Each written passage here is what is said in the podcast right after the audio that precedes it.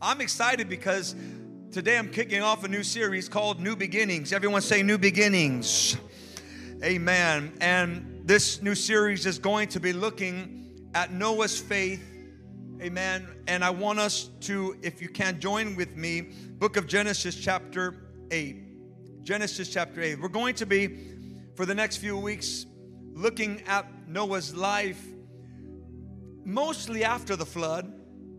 Look a little bit uh, prior to the flood today, but mostly after the flood and what it tells us about new seasons and new life and new beginnings in Christ. Amen. How many of you know that God's a God of new beginnings?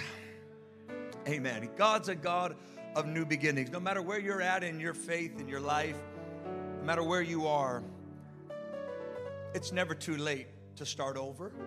It's never too late for a new beginning.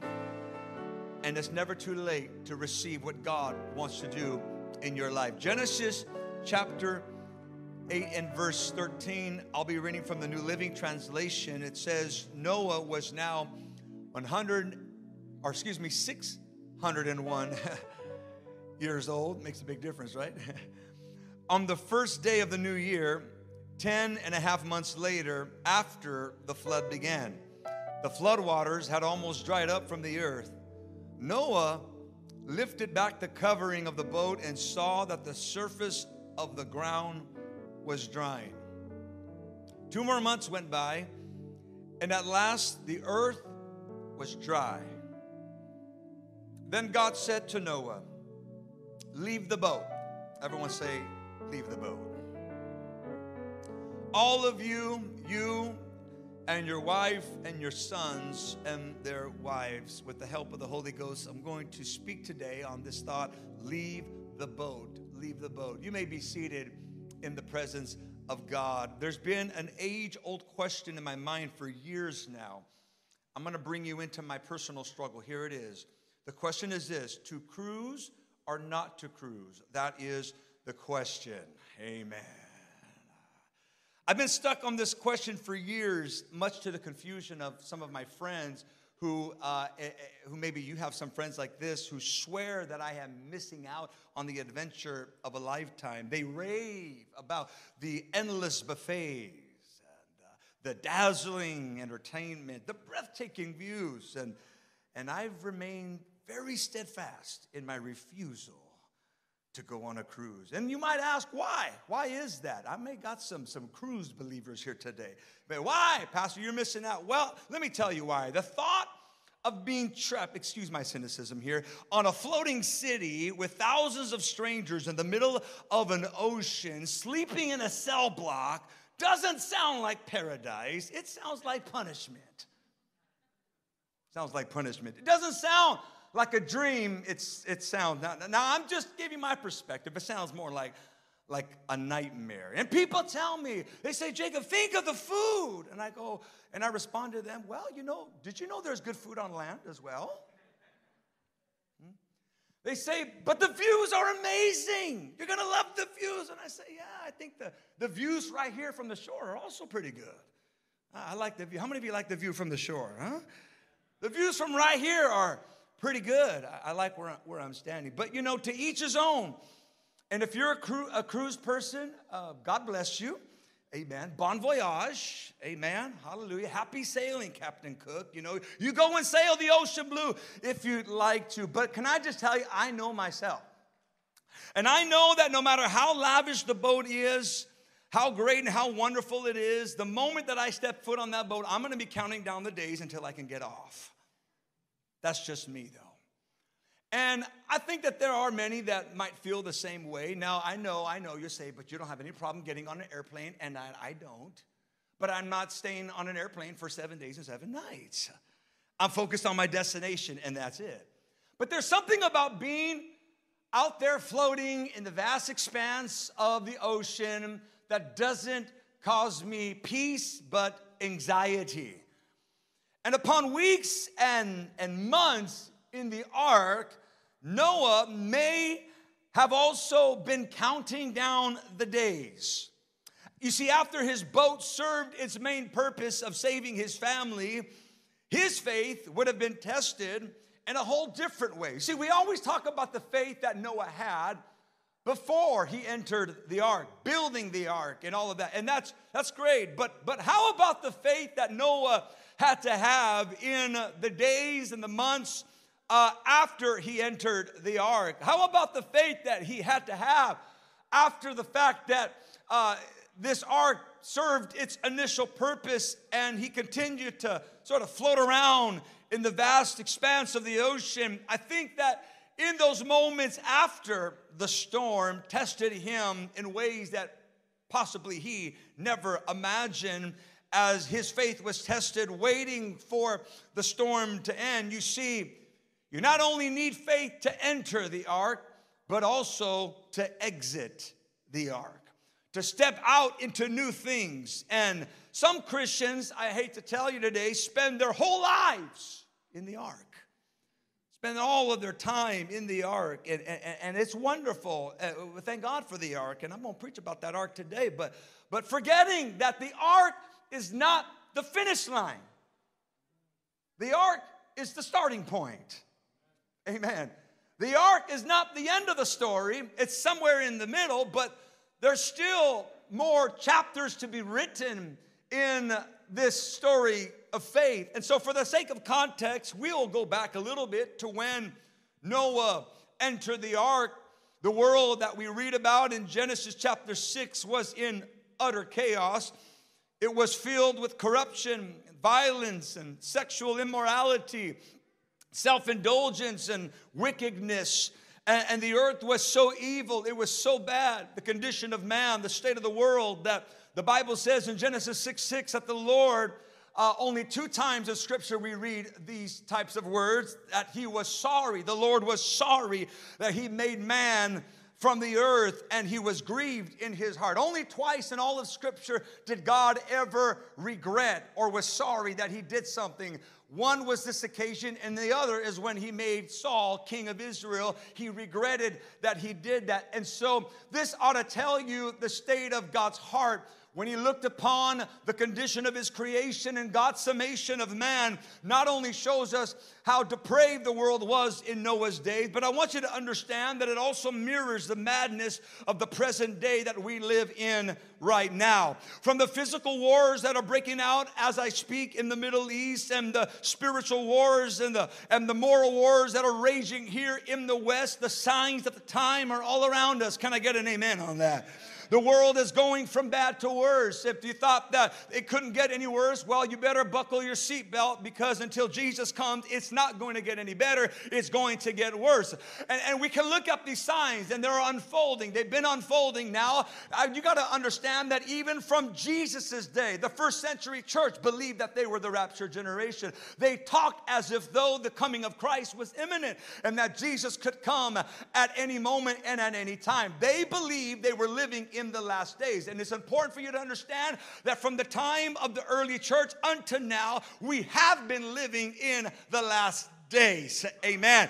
So the last days didn't just start over the last couple of weeks. The last days have been going on for the past 2,000 years. But one could argue that we are living at the end of the last days or the last of the last days as we see the signs of the times all around us and the earth is groaning and there are wars and rumors of wars. Amen, somebody. And there are perilous times that we are living in now, nation rising against nation and, and signs in the earth and signs in the heavens and signs uh, with regards to the, the, the financial condition of our world, the moral condition of our world. These are perilous times. Amen, somebody. We are living in the last days and Jesus is coming soon.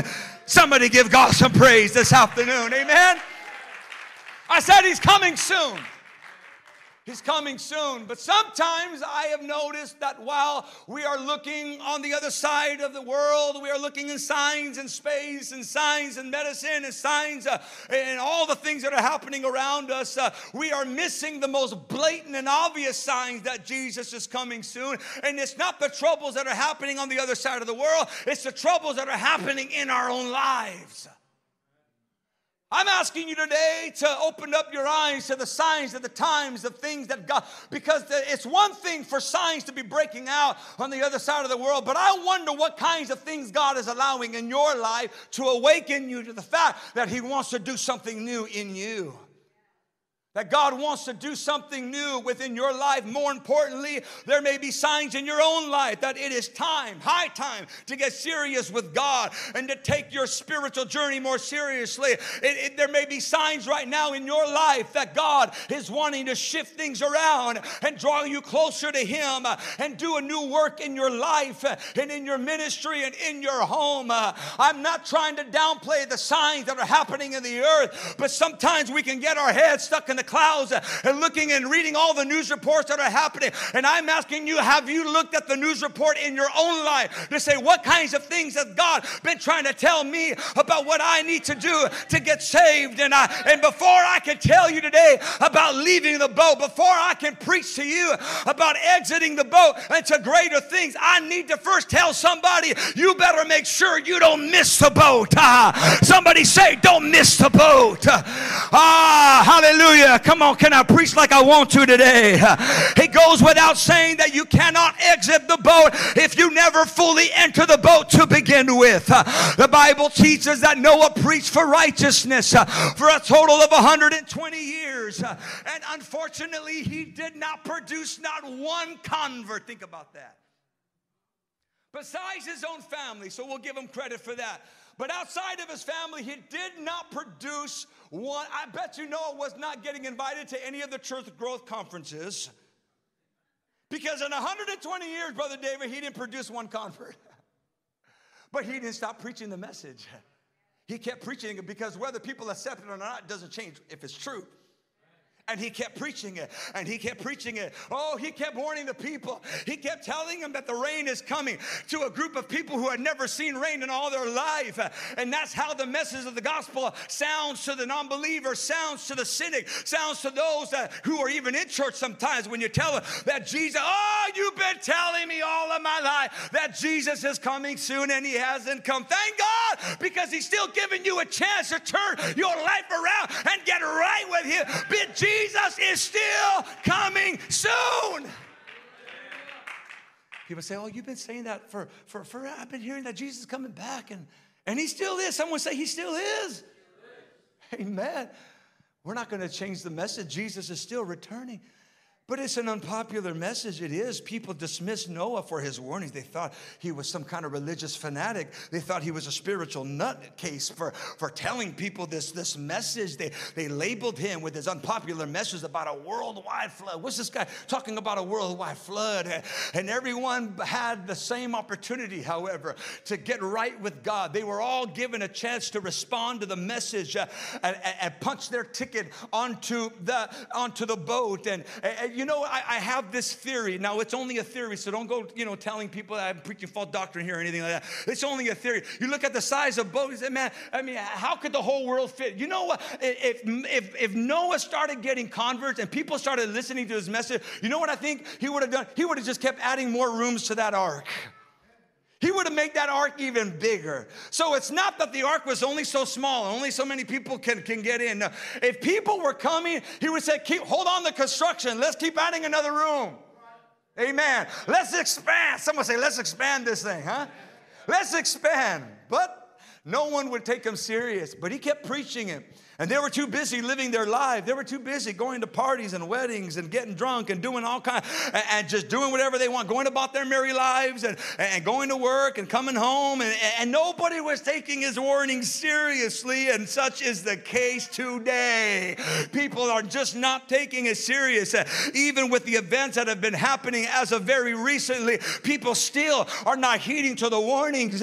But God is sending someone here today a signal, both in in your in the world and in your personal life. Come on, somebody help me today. That it's time to enter the ark of salvation. Can I preach to somebody today that it's time to get in?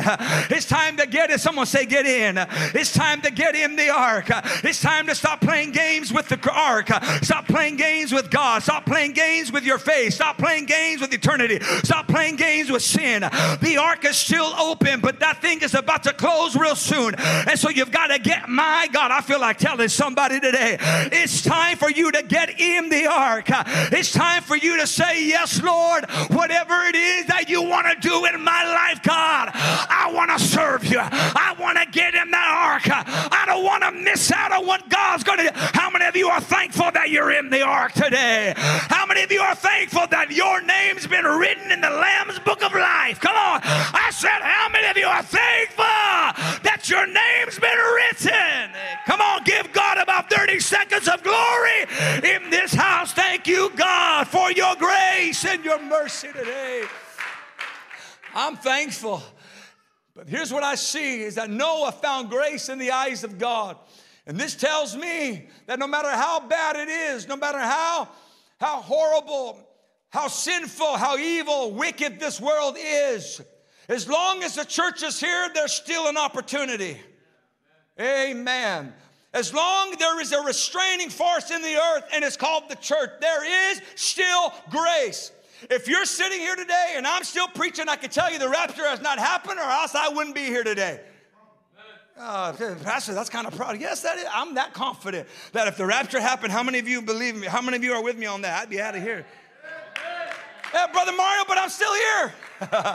and you're still here, and grace is still here. And I've come to tell you that no matter what condition you're in, the grace of God is greater than your sin.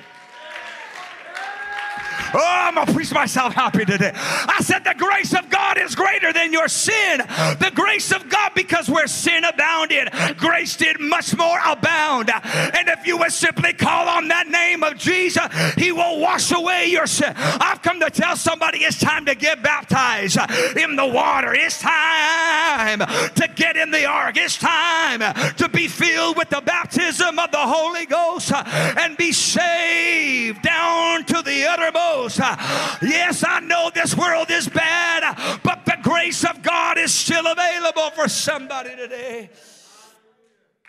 Oh, my Lord. So Noah is uh, Noah's living proof that, that, that no matter how bad the world is, God's grace is greater than that. And he also proves that no matter how bad the world is, it is possible to live for God.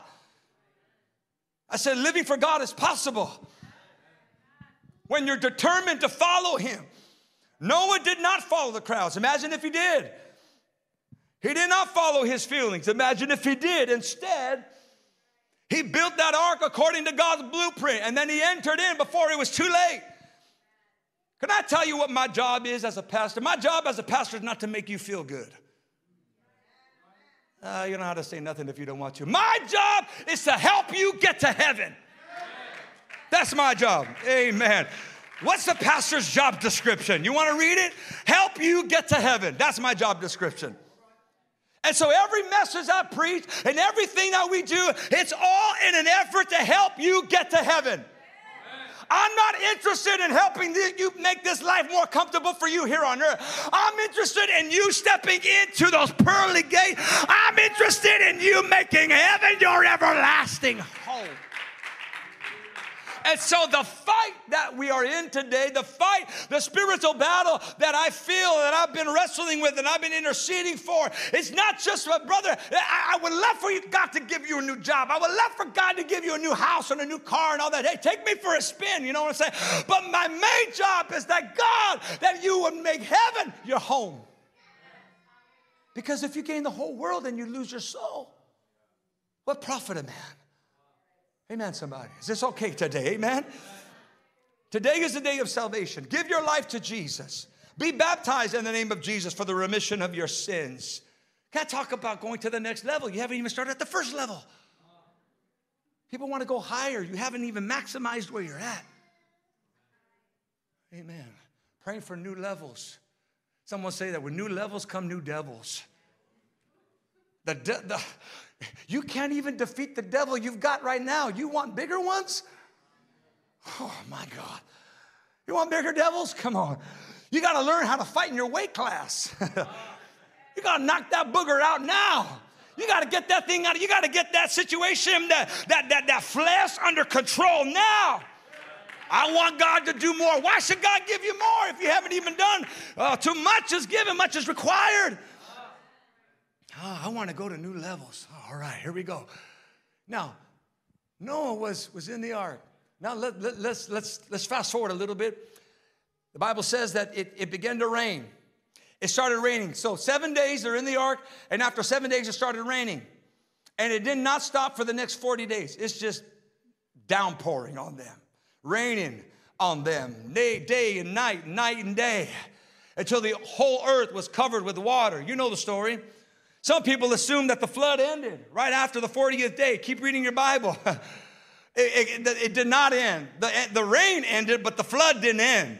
They were still in a flood. The people assumed that the flood ended and that the boat just ran aground after it stopped raining. But Noah and his family lived in the ark, listen, for well over a year 370 days in the ark. And you think you get cabin fever being with your family for three days? Oh, God, I'm just kidding. Oh, God, I want my own bathroom. I'm tired of sharing. I don't like, you know what I'm saying? Come on now. They all had to share the same bathroom, you know. Who took the hot water? Huh? Come on now, somebody. Someone took the hot water at camp. That's what happened to me. Well, let me tell you. Y'all don't know my testimony? Let me show you my, my testimony. Uh, huh? I got closer to Jesus at camp. The cold water will make you get close to Jesus. Huh? Don't, it's okay. Amen. Well, imagine being in the boat now for 300, that's well over a year. There they are. I don't know, but I think that after a few days, a few months, Noah's family start looking around. You know, I don't know if they had watches, and probably not, but they start, you know, when's this thing supposed to end? I get the rain, you know, we, I get all that, but we need to have a family meeting, Dad, because um, it's been a couple of months now and we're still here.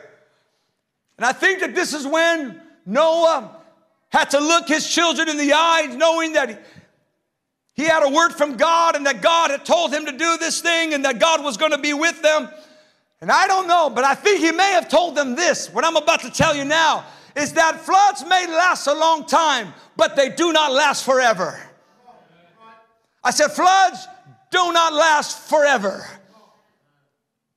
They last longer than what you think, but they will not last forever. 370 days is a long time to be on lockdown, huh?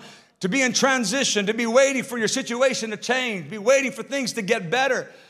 You know, the Bible says that Noah found favor. I think favor found good, it, it, felt good for the first 40 days, but I'm not sure how good favor felt, you know, uh, month three and month four and month five and month six. I'm sure there were plenty of positive vibes in the first 40 days, in the first couple of months. But you know how when you get that car and everything looks good and smells good, but you know, after about six months, the new car smell goes away. I hate when that happens, right? It's like there's like this point in which, man, it doesn't smell new anymore. Now it's just like every other car. And it's just like, I'm sure that the new ark smell wore off after a few months. And now it's like, man, it was good at the beginning, but we're still here. and now it's been 11 months, now it's 12 months. When is this thing going to end? After a year, oh, for sure, cabin fever has settled in and people want their space back. And, uh, you know, he, has got sons that want to get on with their lives. Uh, everything you got to understand, if I can paint this picture for you today, was put on hold. We read the story, oh, it just sounds like a cute little Bible story. No, understand these are real lives, real families. There were, there were couples that none of them could start their families. Every, they, they couldn't start having children. Everything was put on hold. Life was put on hold. The future was put on hold. They were stuck in this boat together, and they, I'm sure they wanted to get on with life. And if I were Noah, I might be asking questions after a while like, Lord, is this what you saved me for? Hmm. We put these, these spiritual characters, we put these biblical characters on such high pedestal. You got to understand that they were men. They were human. They were not, you know, they were, they were not divine beings. They were like you and I. And so they had basic questions too. Like, God, is this what you saved me for? So I can just float around here in the ocean and, and be a zookeeper the rest of my life? Is this how the story ends? You see, the Lord only told, this is why I think Noah may have asked these questions, because God only told Noah how long it was going to rain. He gave him just a little bit of information. It's going to rain 40 days. But he never told him, brother, how long the flood was going to last. Read in your Bible. He didn't tell him how long the flood. He said it's going to rain for this amount of days.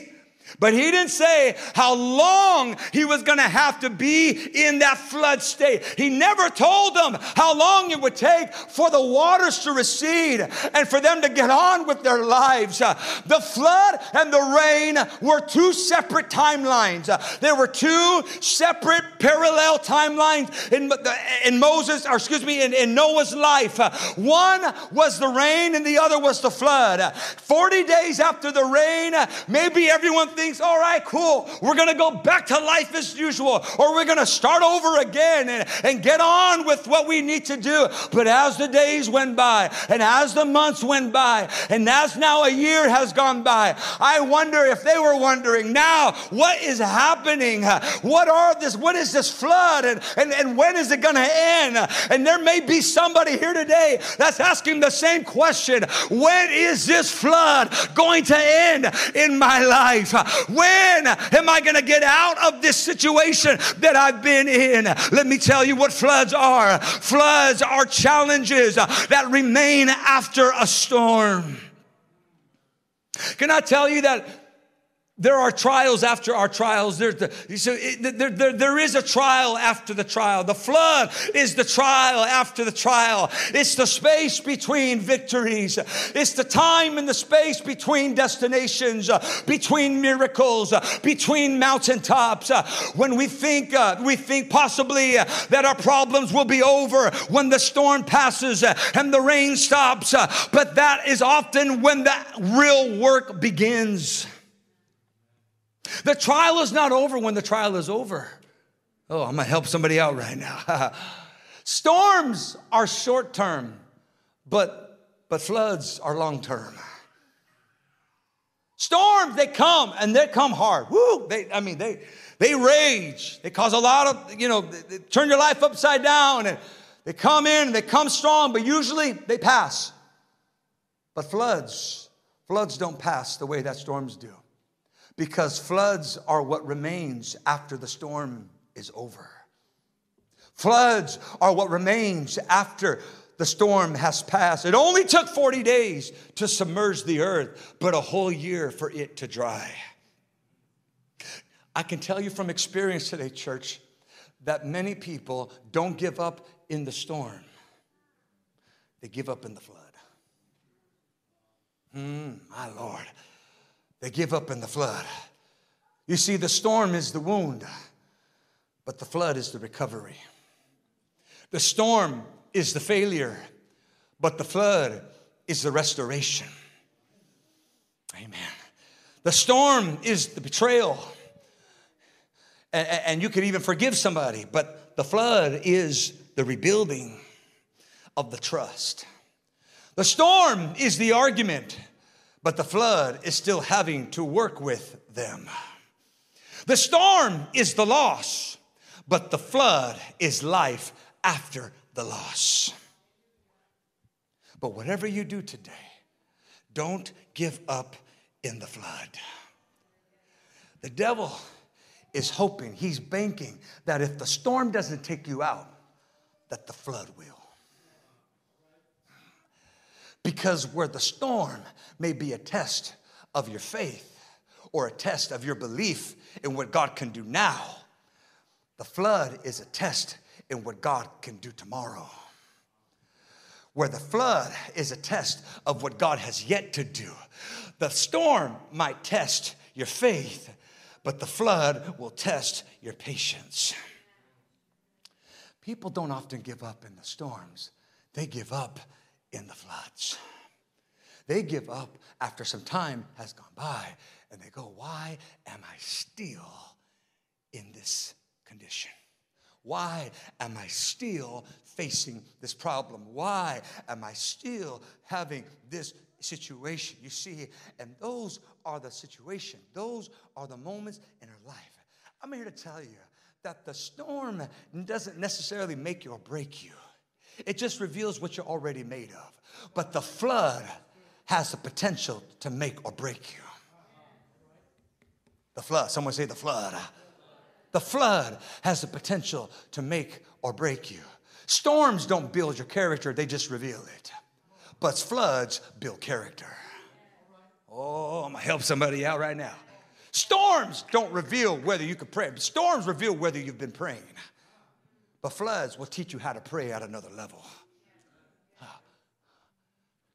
And there are some people today that are dealing with the flood, not the storm, not all hell is breaking loose in your life, but you still got this flood waters in your life. And you're wondering, I understood the purpose of the rain. I get, I had to get in the ark, but why am I still floating around here? Why am I still trying to find my purpose? Why am I still trying to figure out what God is doing? Why am I still trying to make sense of why it happened? Why am I still trying to pick up the pieces? Why am I still in this kind of state of fluidity where things aren't exactly where I want them to be in my faith? And I'm here to tell you that God is using the flood to take you to that place that you've been praying and asking God to take you. Because here's the thing about a flood when Noah finally reached the end of his flood and his ark, his boat, uh, came to its landing place. Do you want to know where it landed? It didn't land at the beach, my friend. It didn't land in the valley. Where does the Bible says that his boat landed? On the mountaintop. Oh, I'm gonna help somebody out right now. I'm gonna help somebody out right now.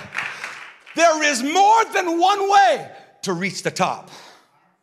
There's more than one way to reach the summit. There's more than one way to go to higher levels in God and in your life. You can climb your way there, but sometimes God will allow a flood to elevate you to a place that climbing would have never got you there. Oh, I need some help here today. Hallelujah.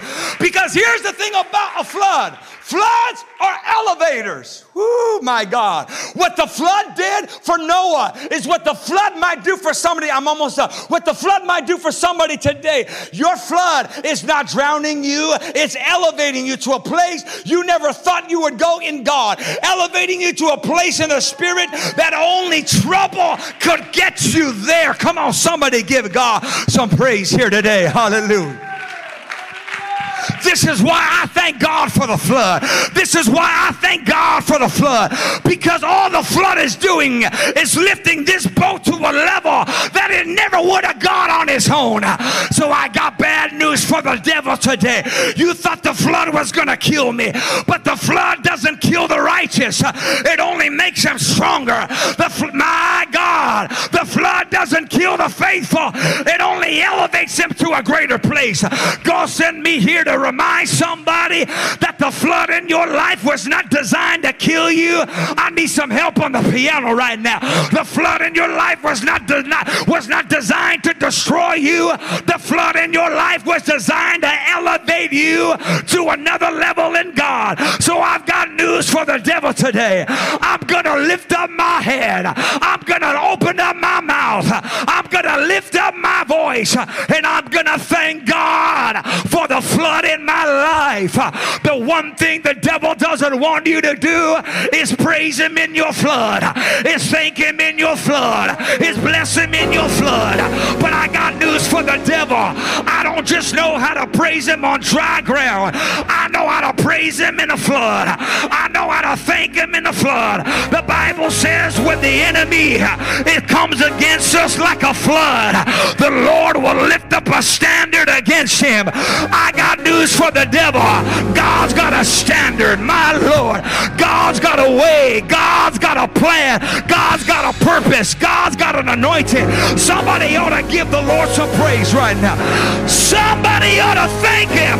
If I'm preaching to somebody today, you're asking God, why are you allowing this in my life? Why am I in trouble? Why I got problems and haters and enemies and why is there confusion? Why are there things It not strange uh, when things happen to you, my brother. But that trial is producing endurance uh, and perseverance. Uh, it's teaching you how to go to another level. Somebody give God some praise here today.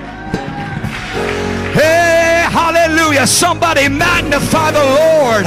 Somebody bless his name. Ah, that's why I say I gotta bless the Lord at all times. And his praise shall continually be in my mouth. Oh, you say, Pastor, why do I got to wait till the end of the flood? Because if you wait till the end of the flood, there's a fresh anointing that God's about to release in your life. The Bible says that Noah sent out a raven, and the raven never came back. But then he sent out a dove, and the dove went and he flew. He came back with nothing. So he sent them out again to see if there was any dry land. Oh, the dove is a symbol of the Holy Ghost. It's the Holy Ghost that tells me dry land is on the other side. Dry land is in my future. Dry land is in my tomorrow. Don't you judge me by the flood today. Don't you judge me by my flood because I got dry land in my future. I got dry land I feel the anointing. I feel the anointing. I'm going to preach myself into a fit today. I feel something on me. He sent out uh, the dove. And then when the dove came back, uh, he had an olive branch in his mouth. That olive branch uh, represents the anointing of the Holy Spirit.